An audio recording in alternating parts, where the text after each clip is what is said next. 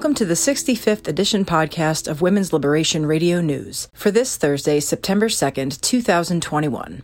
This is Jenna DeQuarto, WLRN's resident sound engineer and ever the grateful lesbian.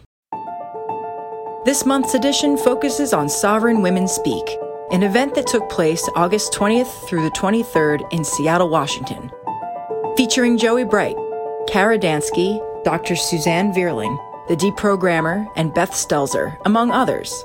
WLRN's Emily Ann Lorenzen attended the event and brings us coverage of what it was like on the ground, what she saw, heard, and participated in. The team at WLRN produces a monthly radio broadcast to break the sound barrier women are blocked by under the status quo rule of men. This blocking of women's discourse we see in all sectors of society, be they conservative, liberal, mainstream, progressive, or radical. The thread that runs through all of American politics, except for separatist feminism, is male dominance and entitlement in all spheres. To start off today's edition, here's Jennifer Bilek with a report she prepared for us on the gender industry. Hi, all. This is Jennifer Bilek from the 11th Hour blog with a special report exclusively for Women's Liberation Radio News. I report on the global gender industry at the intersections of capitalism, technology, the corporatized LGBT, and the medical industrial complex. Many people look at the gender industry as solely or predominantly a political issue, one setting the rights of one group above or against another's. But gender identity ideology is not political as separated from business. Business is no longer separate from politics. We in Western cultures are governed by elites, billionaires, and the richest men in finance who drive policy through our political institutions. A facade of democracy shrouds the oligarchy we live in, like gender performance shrouds the capitalist profiteering off the colonization of human sex underway now. There are vested interests by elites in deconstructing sexual dimorphism. The violation of the boundary between male and female allows for the opening of markets and identities based on sex. Without gender identity, which promotes body dissociation, the market in sexuality as identity remains stayed at lesbian, gay, bisexual, and straight. Even though the breach between male and female sex is a facade, only made possible through modern technology, drugs, and surgeries, the illusion of sex change and sex identities still allows for more and more specialized consumers. Capitalism, in its continued pursuit of bigger markets, has ravaged the natural world. Having run out of territory, it has now set its sights on human sex. Gender identity is not just a marketing opportunity for the techno medical complex, it opens opportunities everywhere. This is one reason it has been driven into the global financial arena, supported by corporations everywhere, international banks, and investment houses.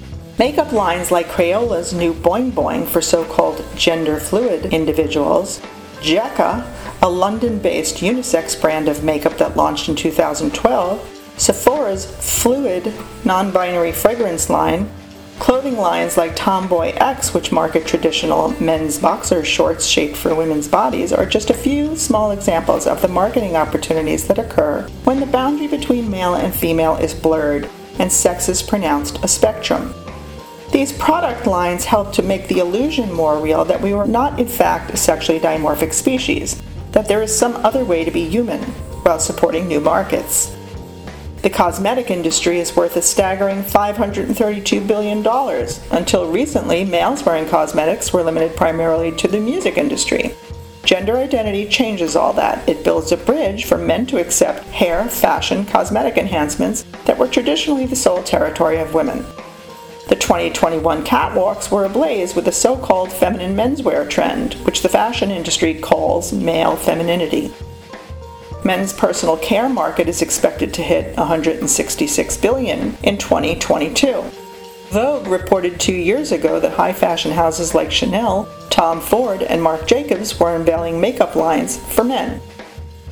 Gender identity does double duty as a way to open markets in sexual identity and as a grooming apparatus which dissociates us from our sexed reality. The mining of our reproductive sex for colonization is being obscured by these gender performances. The language being forced into the culture reduces us to parts breasts, penises, vaginas, wombs, eggs, and sperm that can be bought by either sex for either sex.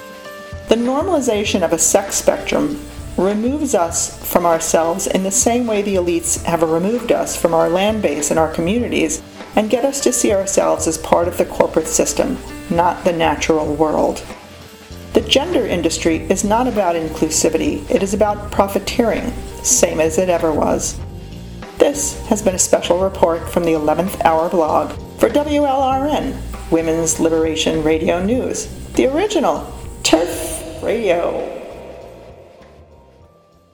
Thank you so much, Jennifer, for continuing to inform our listeners of the harms of gender ideology. Next, we'll hear WLRN's World News segment, as written and delivered by Aurora Linnea, for this Thursday, September 2nd, 2021. On August 1st, internet personality Christian Chandler, known online as Chris Chan, was arrested in Virginia on suspicion of incest after police learned of an audio recording in which Chandler admits to sexually abusing his 80 year old mother. Since 2015, Chandler has identified as a, quote, lesbian trans woman and refers to himself as Mrs. Christine Weston Chandler. He was the primary caretaker for his mother, who suffers from dementia. In the leaked audio clip, Chandler recounts how he seduced his mother with, quote, caution and care until, as he puts it, she was ready to make the first move. Chandler is currently being held in the Central Virginia Regional Jail. During a court appearance at which he was denied bond, the 30 year old man stomped his feet, interrupted the judge to demand his preferred she her pronouns be respected, and shouted, I'm famous on the internet. Michael Hari, the domestic terrorist convicted for organizing the 2017 bombing of a mosque in Bloomington, Minnesota, has announced that he is transgender and is requesting the court's lenience as a result. Hari, who now calls himself Emily Claire, was the leader of the White Rabbits, a militia group responsible for throwing a pipe bomb into the Dar al-Farooq Islamic Center during morning prayers. Fortunately, no one was injured in the attack, but the bombing caused extensive damage to the building and ruptured the sense of sanctuary worshippers felt there. This month, Hari's lawyer asked the sentencing judge to take her client's transgender identity into account and spare him the life sentence sought by prosecutors. Instead, he should only do the minimum sentence of 30 years for his crime, says the lawyer, because of the heady cocktail of gender dysphoria and right wing misinformation that she claims fueled Hari's inner conflict and ultimately drove him to white nationalist terrorism.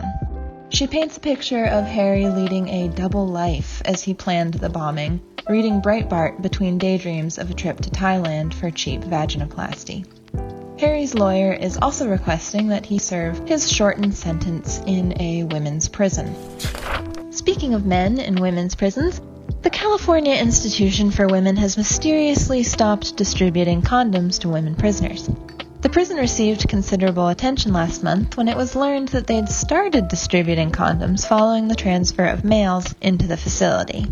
Since the passing of SB 132, a California law requiring that men be placed in women's prisons if they self identify as women, seven males have been housed in the CIW. Minutes obtained from a July 9th meeting of the Inmate Advisory Council at the prison read, quote, Condom dispensers were installed because the administration believed it was the right thing to do given the current makeup of the population the issuance of condoms has been halted. End quote.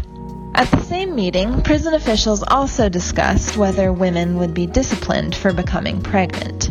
Because clearly, if an incarcerated woman is raped by a man housed with her by prison officials and becomes pregnant, that would be her fault. Perhaps her egg ought to have known that it was just some harmless female sperm swimming up to it and declined to be fertilized out of respect for their gender? a man wounded 10 people in a knife attack on a commuter train in Tokyo's Setagaya ward on August 6th. After his arrest, Yusuke Tsushima, 36, explained to police that he was outraged to see happy looking women on the train. I have been wanting to kill a happy looking woman for the past six years, he is quoted as saying. He also cited being ridiculed at social events and rejected on dating sites as contributing to what he termed, quote, his misery.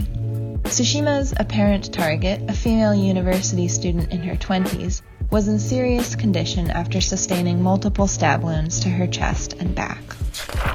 Similarly displeased with womankind was 22 year old Jake Davison of Plymouth, England, who on August 12th shot his mother, Maxine Davis, before heading out onto the street to shoot and kill four passersby, including a three year old girl. Two others were injured in the spree, the United Kingdom's worst mass shooting in decades, which ended only when Davison shot himself. Davison's online activity has linked him to the incel, or involuntary celibate, community, a male supremacist internet subculture of men enraged at women in general for depriving them of sex. In videos since removed from YouTube, Davison voices his contempt for women whom he calls simple minded and shallow, and vents his anger over being denied sex. Past Facebook posts suggest the man believed he was entitled to a teenage girlfriend for his sexual use. Former schoolmates at Plymouth's Mount Tamar School for Special Needs Students have also spoken to the press about Davison's boyhood fascination with pornography and firearms. As soon as the shooting was made public, Davison's fellow incels took to the internet to celebrate him as the latest hero of their movement. They have many. To date, at least 12 men affiliated with the incel subculture have perpetrated or attempted to perpetrate deadly violent attacks. A novel form of sexual harassment is trending in South Korea semen terrorism. Over recent years, a growing number of men have been charged with covertly ejaculating into or onto women's belongings. In one incident, a man repeatedly ejaculated into a woman's coffee cup after she rejected his romantic overtures. In another, a man placed a condom full of his semen into a woman's handbag. South Korean lawmaker Baek Hye-ryun submitted an amendment to the National Assembly calling for semen terrorism to be recognized as a sex crime. The ejaculating offenders have most often been fined for property damage in the past, which, as Hae-ryan rightly notes, implies that the real crime is against the soiled coffee cups, not the women. A former high school counselor in Montreal has been sentenced to 18 years in prison for human trafficking, sexual exploitation, and possession of child pornography. In 2015, Sylvain Villemer, 60, arranged to have an eight year old girl sent to him from Africa on a student visa and proceeded to keep her in sexual servitude for the next three years until he was arrested in 2018. At that time, he was under investigation because police had discovered 8,000 files of child pornography on his computer. While investigating the pornography, they found the girl held captive in his home. It seems that Villemer had married the girl's mother in Africa and paid her to send the girl to him in Quebec, where he promised he would provide her with an education. Once she was in his custody, however, he forced the girl to sign a contract pledging her absolute obedience to him. Thus began three years of unrelenting abuse and exploitation. The judge has indicated that Villemer used his vast collection of child pornography to groom his victim into a suitable sex slave. New York Governor Andrew Cuomo resigned this month after the release of a report concluding that he had sexually harassed 11 different women.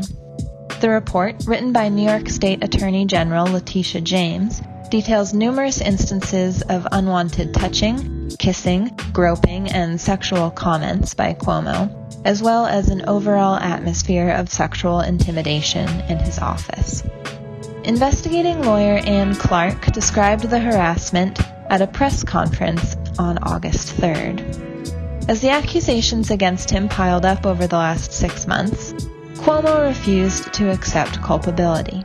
He continued to dismiss the charges even during his resignation announcement, stating that he was stepping down not because he had done anything wrong, but only in order to avoid wasting the government's time on, quote, distractions.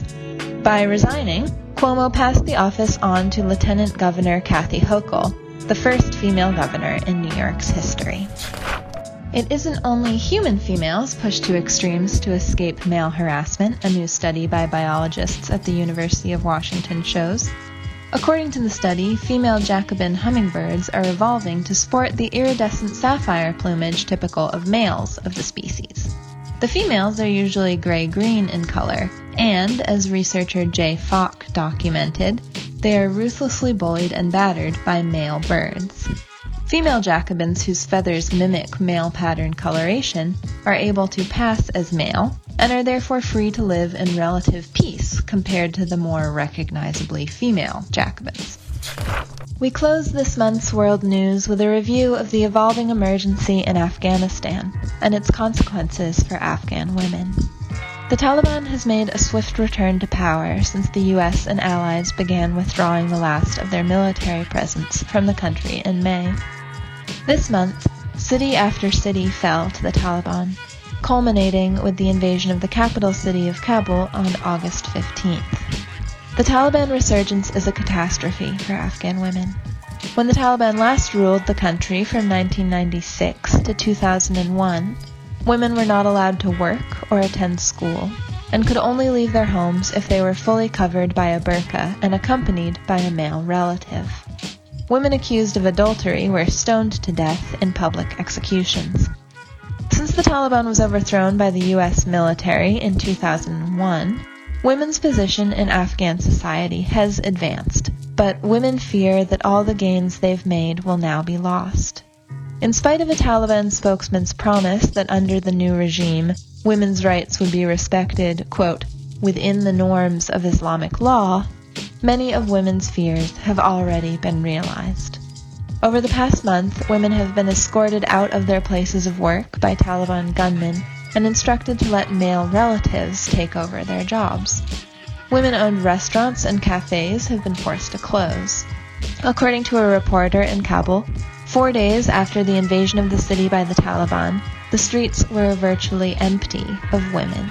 The requirement that women cover themselves by wearing burqas has been reinstated, and city shops are now selling out of the garments.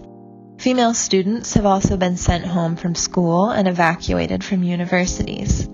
Quote, all I could see around me were the fearful and scared faces of women and ugly faces of men who hate women, who do not like women to get educated, work, and have freedom a university student wrote anonymously for The Guardian, describing the day that she was forced to flee her dormitory. She described Taliban men standing around as the dormitory was evacuated, laughing at the terrified women. I will marry four of you in one day, one man taunted them. Female journalists, women's rights activists, and politicians now fear retaliation by the Taliban.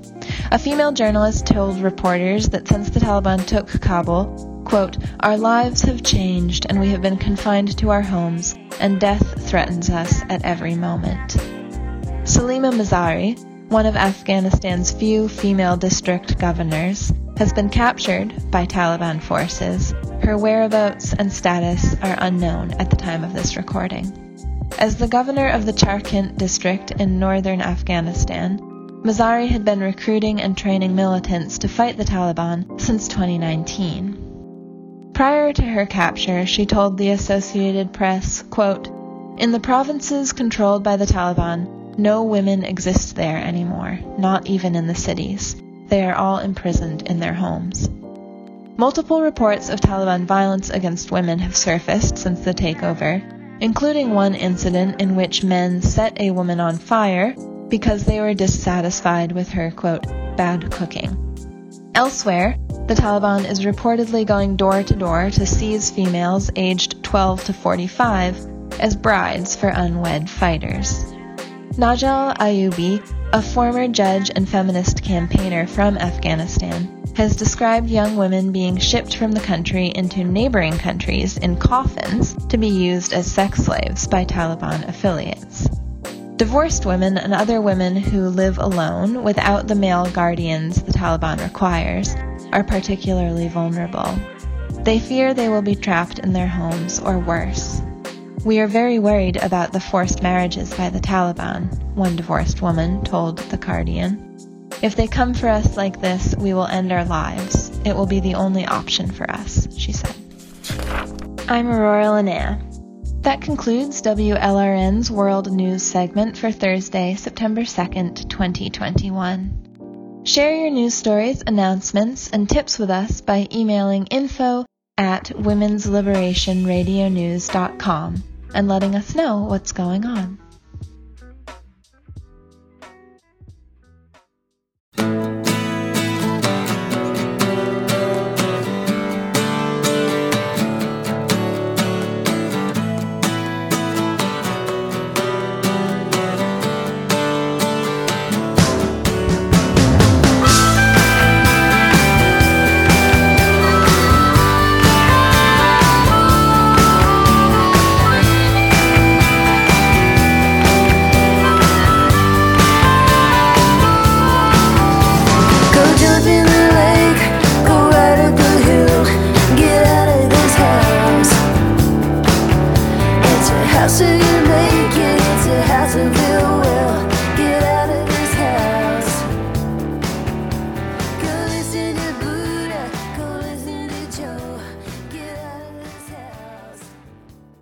Was Shawn Colvin with her song Get Out of This House.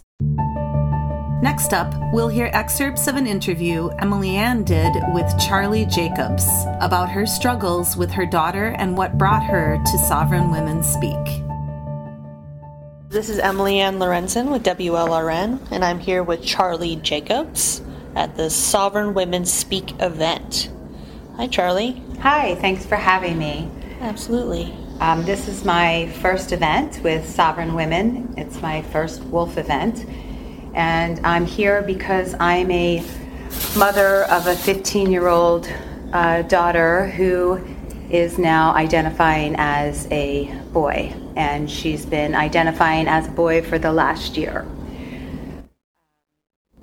This year has been probably the hardest year in my family's entire life because this is one of those typical stories that maybe maybe the audience doesn't know, but they're very typical now of a, of a girl being happy as being a girl and doing all the typical stereotypical girl things, and then upon puberty decides that um, she's no longer a girl and she erases her past. Um, and it normally happens after um, too much time on the internet, uh, being in a friend group that is gender questioning, and um, most importantly and most frightening, from um, the public schools. Uh, we're on, in a progressive state, and in this state, they teach the students at the age of 11 um, about the uh, gender unicorn one of the things that they tell you in these educational programs is that if you're not Barbie or G.I. Joe, that you are somewhere on the gender spectrum. So my daughter is um, a really special kid. Um, uh, she's not super mainstream, and that's what makes her so unique and incredible.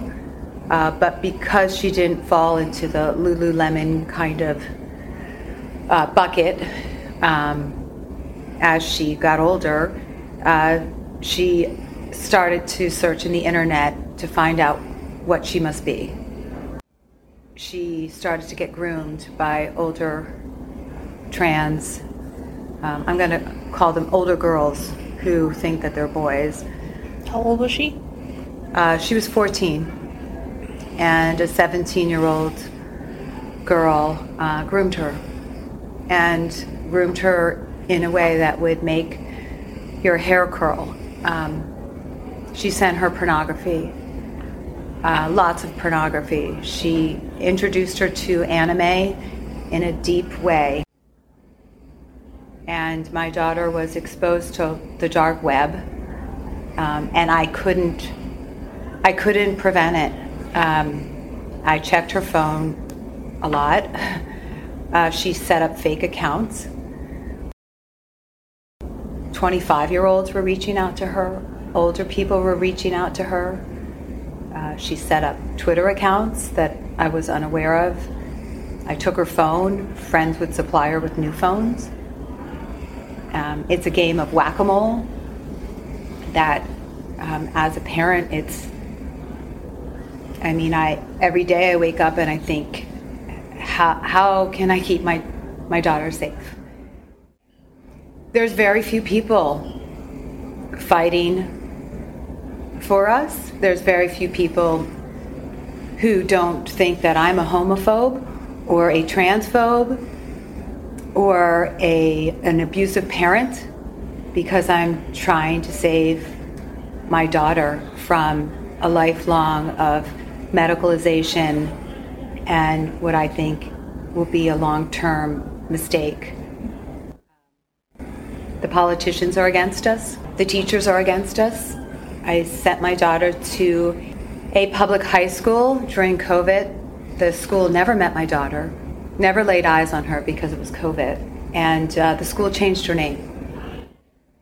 Um, that was the second thing I gave her.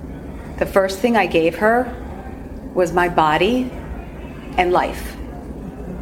The second thing I gave her was her name. And that school decided to take that from me and from her and to erase the daughter that I raised for 14 years. I asked the school administrator to tell me one fact about my daughter. They couldn't. They couldn't tell me the color of her hair, the color of her eyes, what she likes, any names of her friends. They couldn't tell anything about me because I was assumed to be an abusive parent. So, what did they know about me? They knew nothing about me. Yet somehow they are safeguarding my child.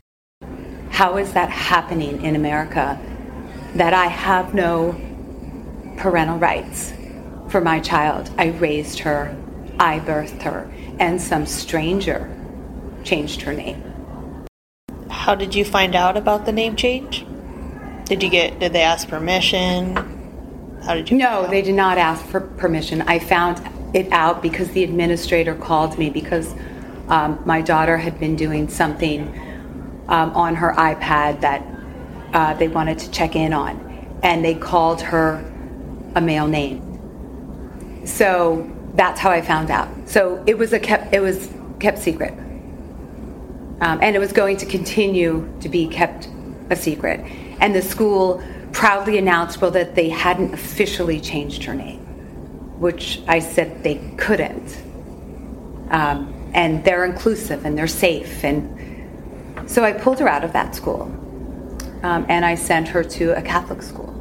Well, that Catholic school is currently refusing to call her by her birth name.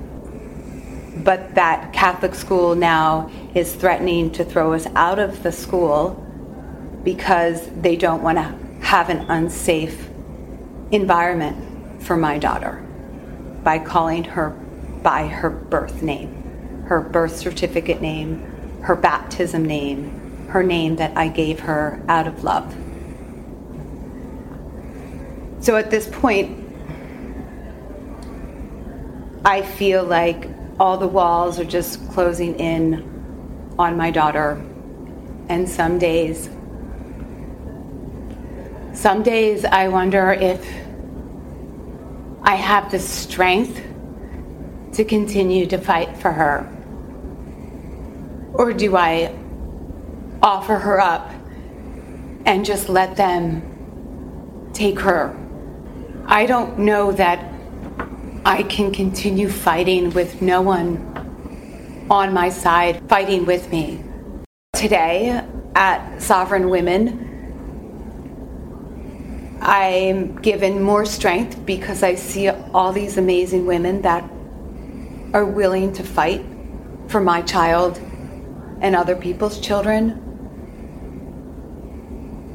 50% of my daughter's Girl Scout troop came out as transgender.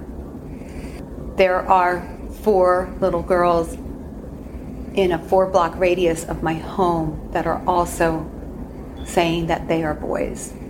Do you think any schools are safe? I mean, because uh, I don't know much about Catholic schools, but they don't have to follow the state curriculum, right? They don't. So one would think that that would be the safe haven, and that's one of the main reasons I picked the school because I assumed it was the safe haven. And in fact, the school had told me that they would call her by whatever name I chose. They told me I had the choice of whether she w- could use the boys' bathroom or not. They told me I would have the choice of whether she could be in the boys' PE or not, and I chose none of those. Um, and now they're telling me that they're going to call her by her male name. And there's no law that requires them, and I've asked them to provide me the law that requires them to do it. They just, then when I said that to them, they um, threatened to kick us out of the school, and they did it in a very, uh, you know, soft manner.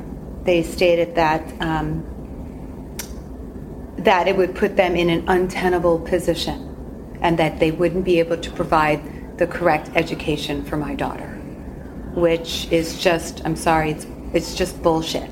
No, there's no school I can send her to. My only option um, is to move, um, move to another state, and I shouldn't have to make that choice. I don't know how it is that parental rights have been destroyed to such an extent that I can't make any decisions for my own child. Are are your other children affected by this trans stuff at all? the time that I'm able to spend with my two other children is affected because my daughter takes up 90% of my energy. My other two children try to make up for the, the cruelty and the meanness of my daughter towards me because um, she's so indoctrinated that I'm no longer her mother. According to her, I'm her birth mother. Um, that's what the um, the trans activists have told her to call me, her birth mother, to disengage. So my two other kids try to kind of make up for that by being overly loving towards me, which is really very sweet. Um, but they see me cry. Sorry. They see me fall apart a lot and it's making them really dislike their sister, which isn't going to help matters because we know that showing her more and more love may be the answer to helping her get through this. Um, but yeah, it affects the whole family. Um, it affects my marriage even though my husband's very, very supportive. Uh, because some days I, I can't get out of bed. Um,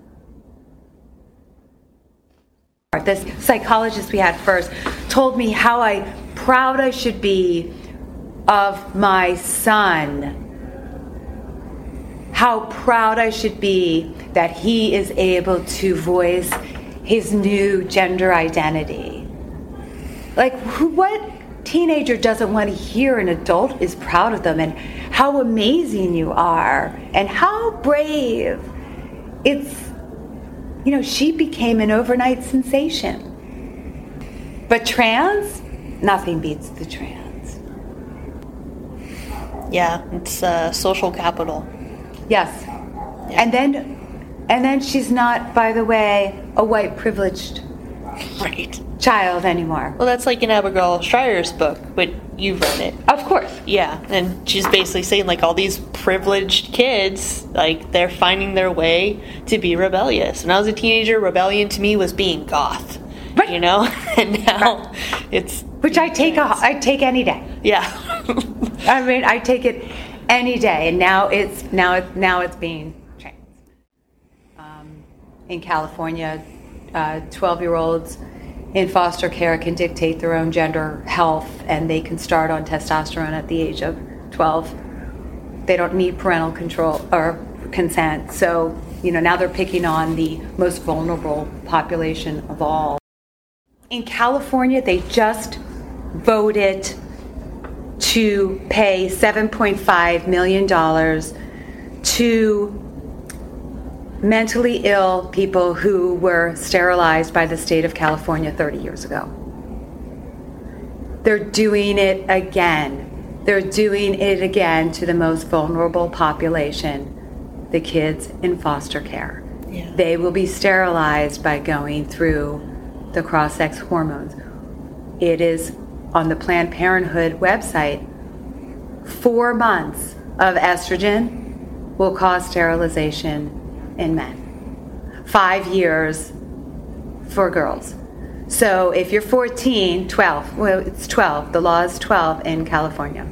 If you're 12 and you are on T until you're 17, at 17, before you can vote, before you can smoke a cigarette, before you can take a drink, before you can rent a car, before you are an adult, you will be sterilized. And the state of California is cheering that on. So maybe 30 years from now, they'll be writing another check. Maybe it'll be for $14 million for sterilizing all these kids. Maybe. Maybe. Yeah. So do you think it's all rooted in money? Yes. Well, both. No, there's two. There's two components to it. Okay. Clearly, it's rooted in money with um, the fact that there is a 1.5 billion dollar projection over the next five years uh, in revenue for transgender medicine, and I think that's on global market. Um, so that's a 25% growth market. That's pretty darn intriguing, is it not? Right. um, the surgeons, if you go to their Facebook, Dr. Gallagher's, who's all over TikTok, uh, you can see her on her yacht drinking Dom Perignon. And uh, she is the most prolif- prolific breast removal surgeon uh, in the country and on minor children. So, yeah, money money strikers behind this. There's a lot of money to be made. Uh, but the, there's another side to this. So, and it's, I think it's just as dangerous, and that is um, the disintegration of boundaries. What is considered acceptable behavior and not because the transgender craze and ideology is pushing us closer and closer to where pedophilic behavior is acceptable. Um, they're teaching younger and younger children about sex acts, not just about sex, but sex acts. And it is to numb them and to make everything seem normalized. Because I saw it. I saw it all on my daughter's phone. Um, so to wrap up, um, do you have anything that you would like to say to maybe parents who are going through a similar situation? Well, I have advice for parents in general who are not going through the, the situation. And I know it sounds like a really hard thing to do, but don't give your children an iPhone or access to the internet. Take YouTube off your smart TVs. Be vigilant. Be all over your children's social media. Be on top of it. And for parents who are going through this, I mean, I'm I'm still in the middle of it. My advice is get angry. Get angry and get loud. Because we have to have collective voices to stop this.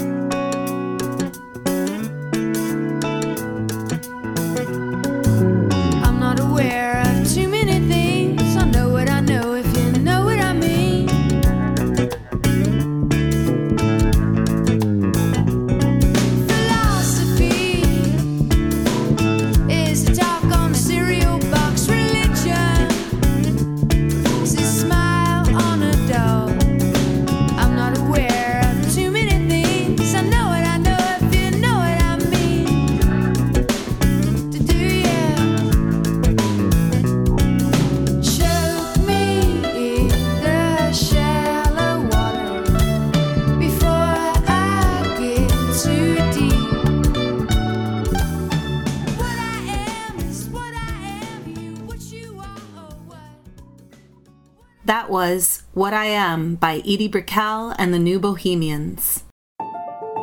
Next, we have a collage of interviews Emily Ann captured from Sovereign Women Speak. A big thank you to Arla Heil, Dawn Land, and Cassia for speaking with WLRN. Enjoy the collage. Emily Ann Lorenzen with WLRN, and I am with Arla Hyde at the Sovereign Women Speak event. So, what brought you to the event? So I'm trying to get political again. I think this is a common theme among women in my age group. I'm 58 years old. A lot of us were politically active as younger women and then kind of dropped out as we became professional and things seemed good. And you're, you know, paying your taxes and whatever. And then all of a sudden, 2015, I get word that Michigan Festival went belly up. Almost exactly at the same time, I see Bruce Jenner on the cover of Vanity Fair. Started finding out what was going on. So, what kind of activism were you involved in? So in the early 80s, I got involved with early gay ac- activism, which turned out to be all men. And then I got involved with, um, I worked for the Feminist Women's Health Centers, started by Carol Downer and Lorraine Newman a million years ago. So we provided um, reproductive health services, including abortions. And we kind of had this underground thing called menstrual extraction, which was not that different from an aspiration abortion, but you could do it at home. We practiced on each other um, with normal menstrual cycles, doing a similar procedure.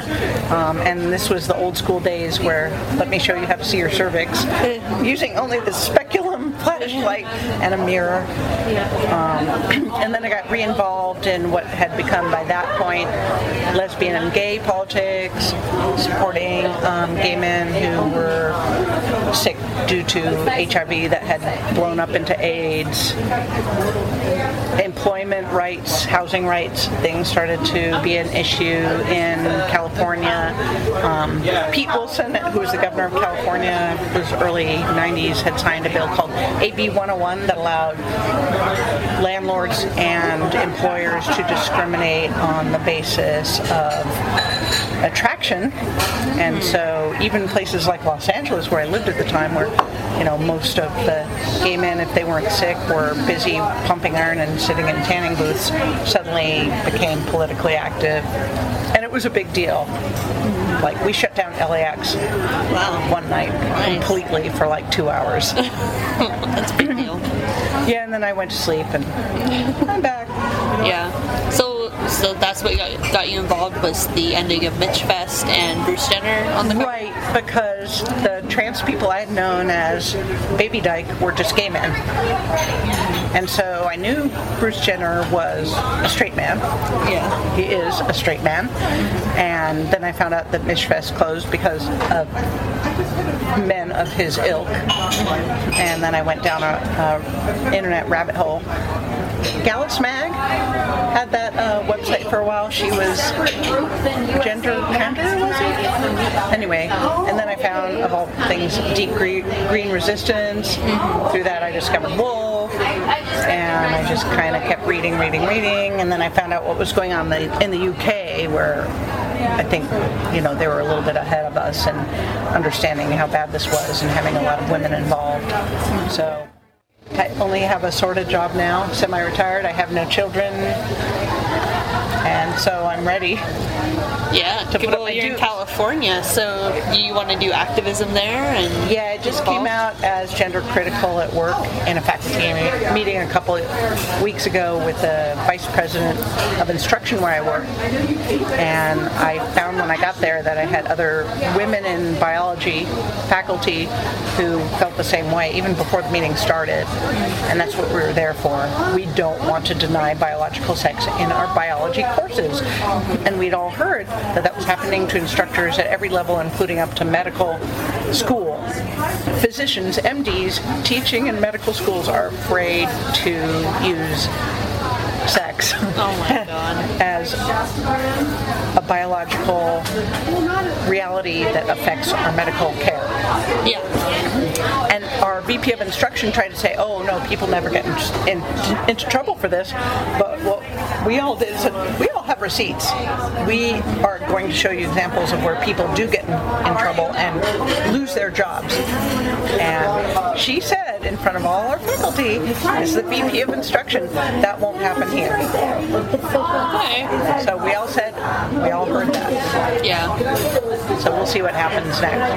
Yeah. So do you want to disclose what where you work or? Yeah, sure. It's called Clovis Community College. It's in Fresno, California, and we're having a big free speech fight about reality So what's your role at the to start trouble. this start trouble? That's your new job title, trouble. Yeah, yeah. So you're an instructor. I am. I'm a bio- full-time biology instructor. Okay. Yeah. I actually started the program. I was the only biology instructor for a while when we were new. Um, so I was involved in hiring everybody. You know, activism has changed. Yes. The way we do it, it's a lot more computer-based. Um, we have to worry about violence a lot more. So what was your favorite thing about the event?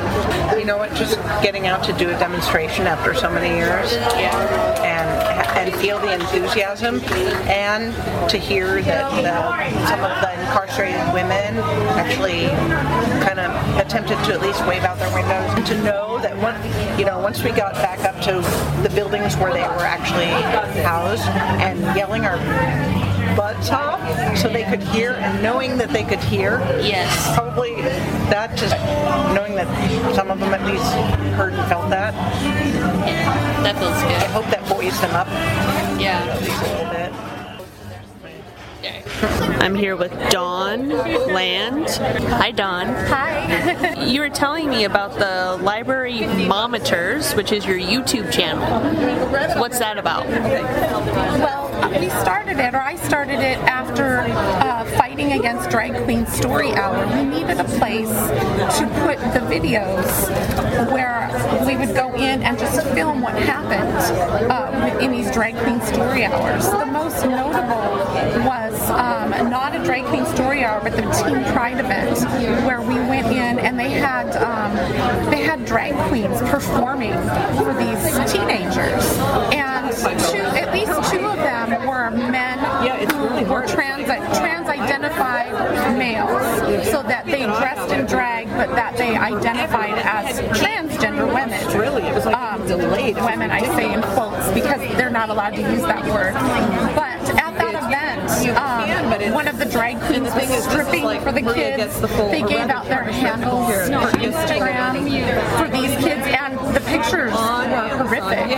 Um, and uh, my friend Lynn and I were called out by police because we had the audacity to sit there quietly and think thoughts that were not approving. So they, they hauled us out the library, kicked us out, had the police come and kick us out. Wow. Um, other things that are on the YouTube channel, I've got, uh, after that, there was a queen story hour by um, a man named Thaddeus. He was a former uh, Disney employee. He used to work at Disneyland, and he is in theater. He was supposed to read um, two to four stories. He ended up only reading one. Um, his other story, that story that he read, really his ringing endorsement uh, for drag queens and drag and encouraging kids to to uh, really understand what quote unquote drag really is because of all of us haters that were out there.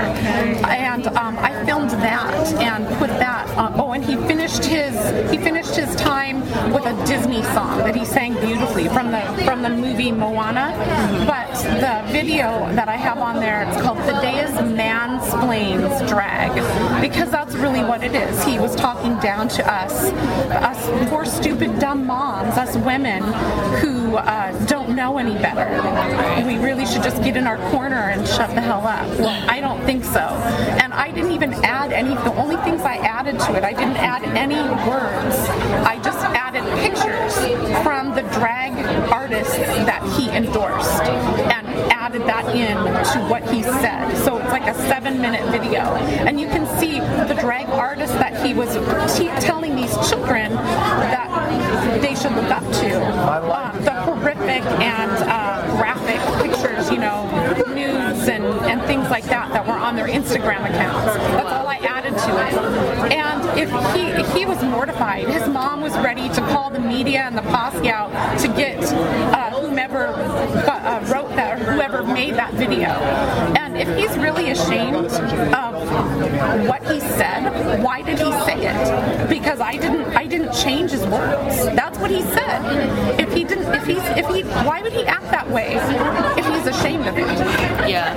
So either you're ashamed of it and you shouldn't do it or you're not. So Yeah. On some level, he knows it's wrong. he does. Yeah. Absolutely.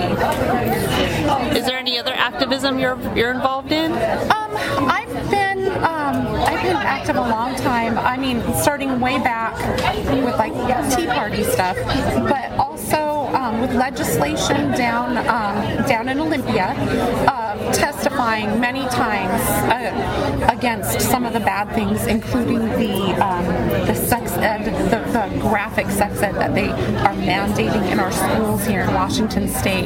Yeah. Um, and but my my uh, senator, my state senator knows me. She knows my name. She knows me on sight because that's how hard I'm fighting against all this. That's awesome. And that's what this is all about is that the, the average woman speaking up, you know, for what's right. Absolutely. I'm sorry to take up so much of your time. No, this is perfect. Thank you so much. Thank you. And I'm here at Sovereign Women Speak with Cassia. Hi. Hey.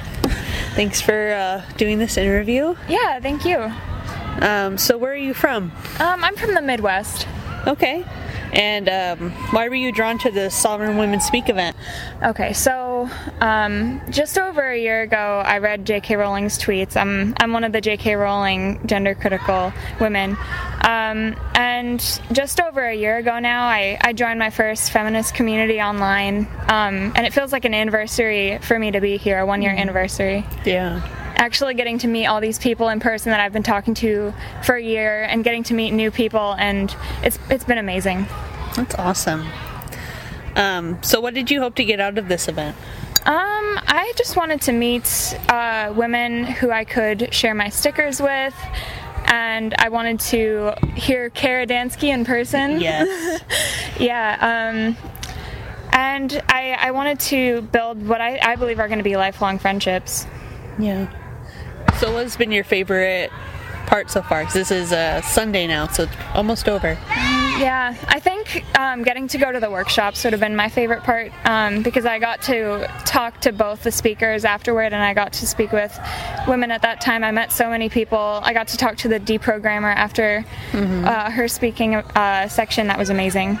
So you already kind of told me how you became interested. So it was just was it like you just saw J.K. Rowling's tweet and you're just like, and then you saw the backlash and I yeah, I, I mean, I've been skeptical for years, but I just thought maybe I had like bad thoughts because I was a liberal. I'm leftist, and um, I mean, I can tell you one of my first big skeptical moments was um, I used to be a huge John Oliver fan. I'd, I'd listen to Last Week Tonight, I'd listen to Colbert, I'd listen to all of those late night talk shows. They're very liberal.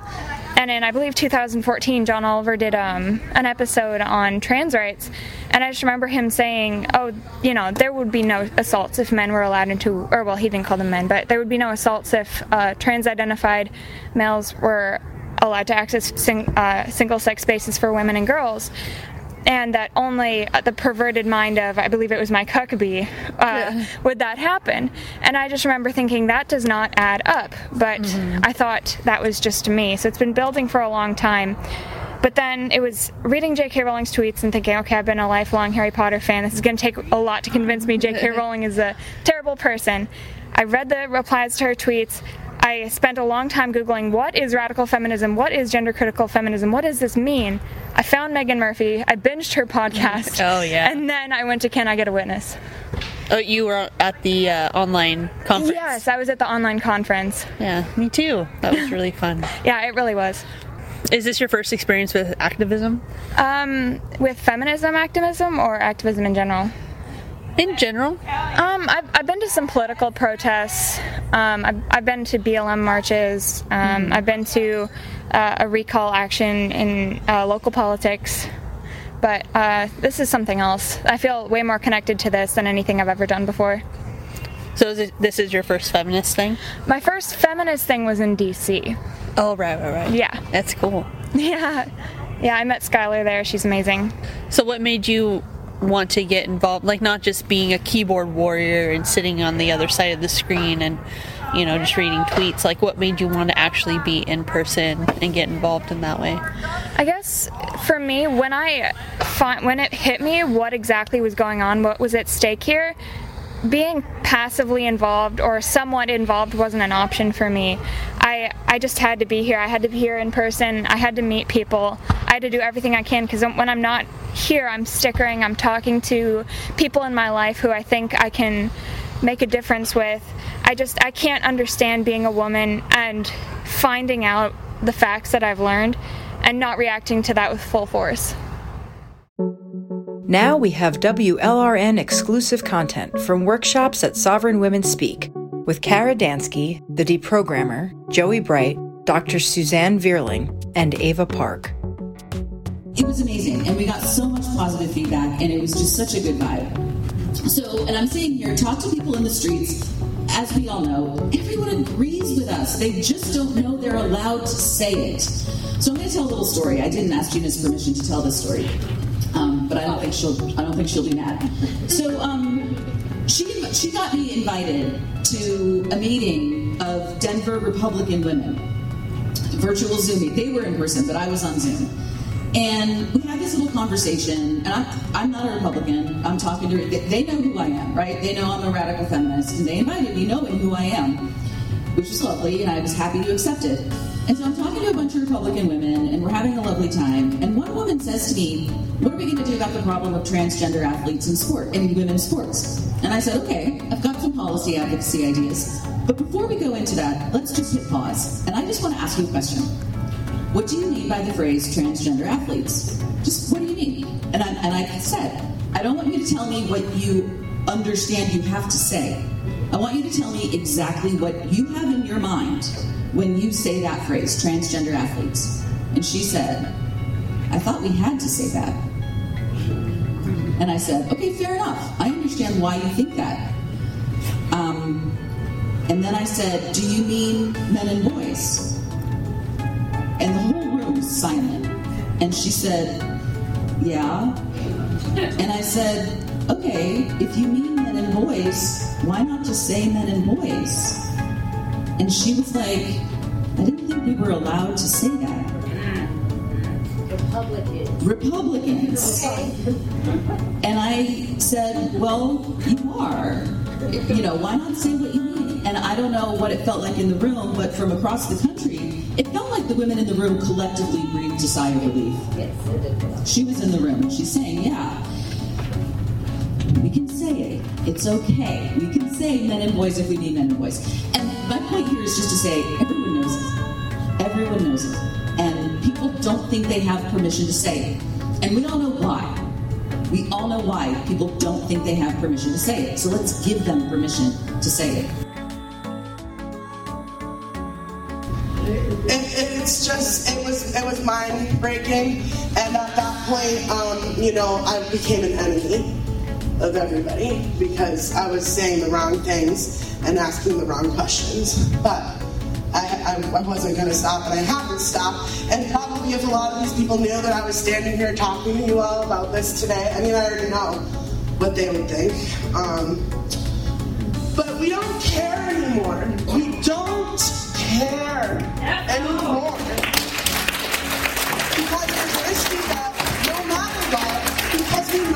Truth and they can't hide it. And they can try to monitor social media and the internet and erase and erase and memory hole everything. But women like me that remember from our personal experiences what really happened. And obviously what I told you today is just a drop in the bucket of what I really know all that went on. And when I tell you that the LGBT movement is pushed by pedophiles and predators and male rapists and, and women that will allow men to get away with that shit, I'm dead ass 100% telling you the truth because I lived it and saw it. with my own eyes, and I was doing it, and I will never, ever again. I'll be speaking up always, forever now, with you all.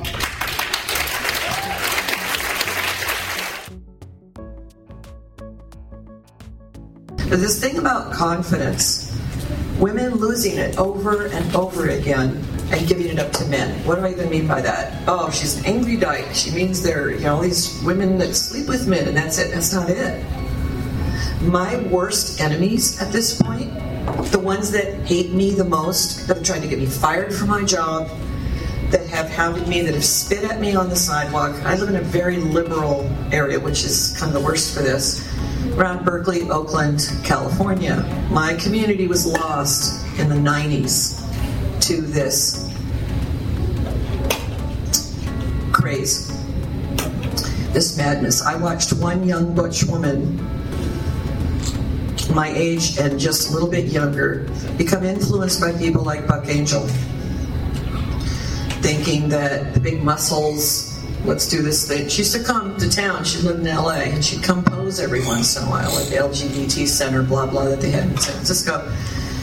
And I was one of those that was targeted for testosterone, free testosterone, on the streets in front of the lesbian nightclubs. There were these pop-up clubs that started happening after the lesbian bars were shutting. There were these pop-up clubs that would happen maybe once a month if we were lucky. And why am I saying all this? Again, finding your voice. I feel like it's something what Ava was doing last night. It is here. It is here. And once you find that and you feel it through your body and you know what the truth is, we tend not to let go of that no matter if we're having sex with men or not. I have straight women friends that are way more woman centered than many of the lesbians that I've ever met or ever known.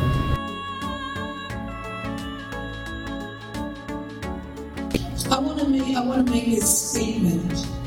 The more we explain the obvious, the more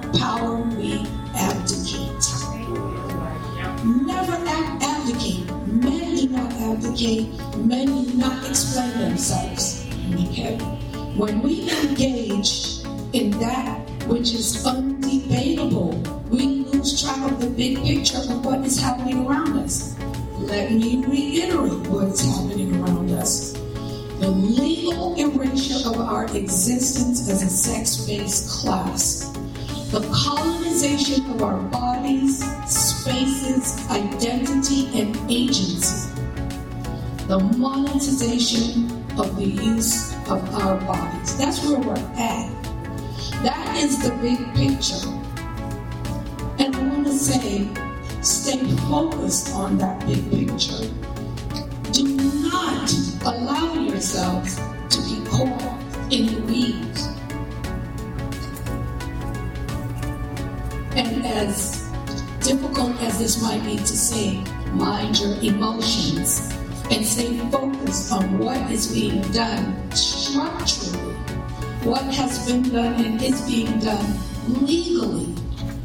And to stand firm and let people know we did not give you permission.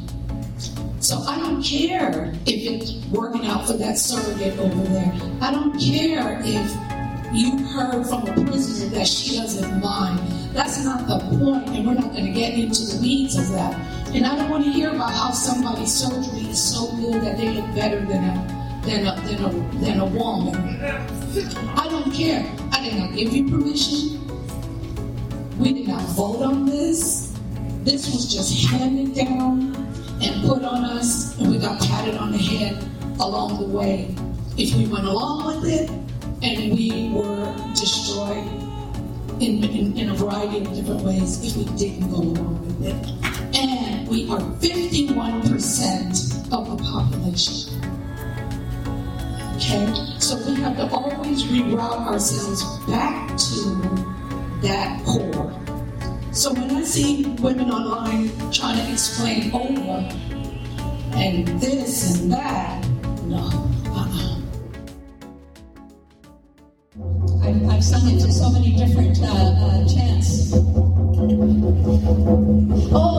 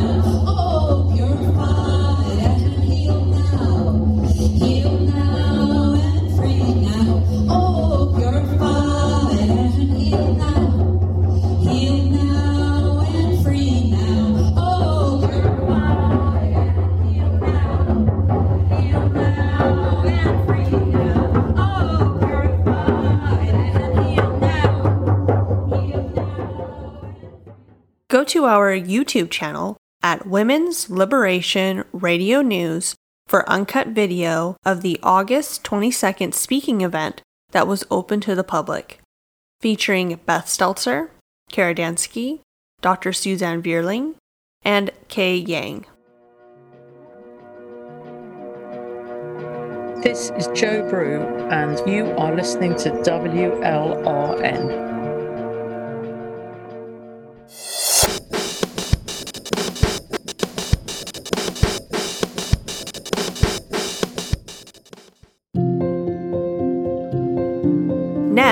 We have a clip from the protest that took place on August 21st at the Purdy Women's Correctional Facility. The organizer, April Morrow, had an airplane fly over the facility with a banner that said Sovereign Women Demand Single Sex Prisons during the protest.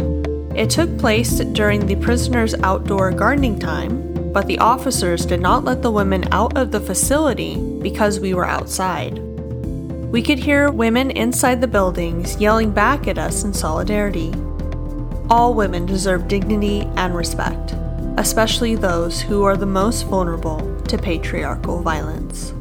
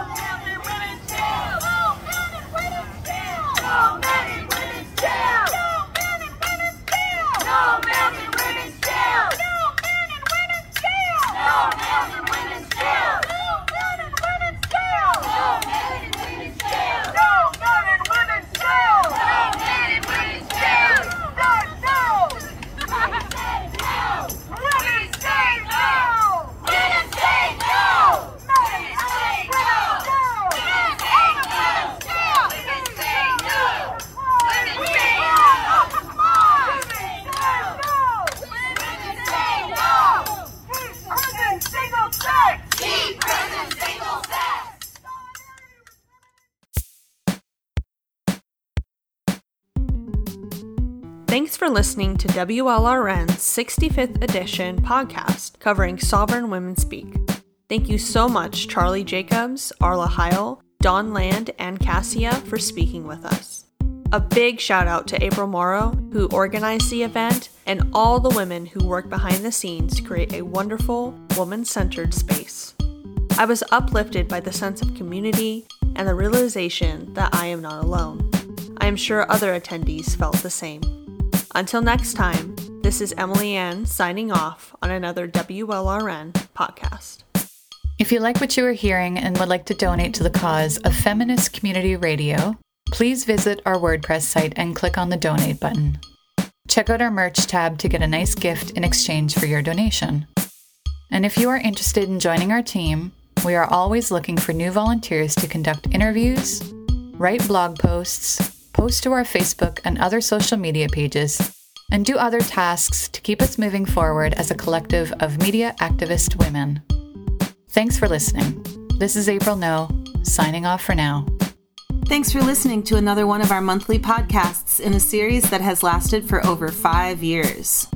To hear our past episodes, each one focused on a topic of interest to women worldwide, please visit women'sLiberationRadioNews.com and click on the Podcasts tab. There is lots to choose from there as we've been doing this for a while now and have covered a diverse range of topics. This is Thistle signing off for now. Hey there, listeners. This is Julia Beck. Thanks for tuning in to this month's edition. Tune in next month to hear exclusive interviews with lesbians and feminists in Germany. Also bis später. Tschüss. This is Aurora signing off on another edition of WLRN's monthly handcrafted podcast. You can find us on Twitter, Facebook, Instagram, Spinster, Over It, and SoundCloud, in addition to our WordPress site. Thank you for listening. And this is Jenna DeQuarto. Our monthly podcasts are always crafted with tender loving care and in solidarity with women worldwide. Thanks for your support. We would love to hear from you, so please comment, like, and share widely.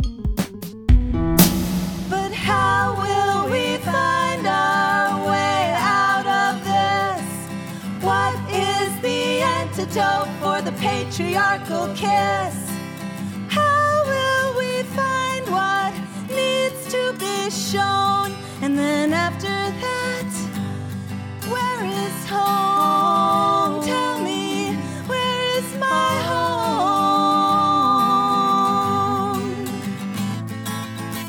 Cause gender.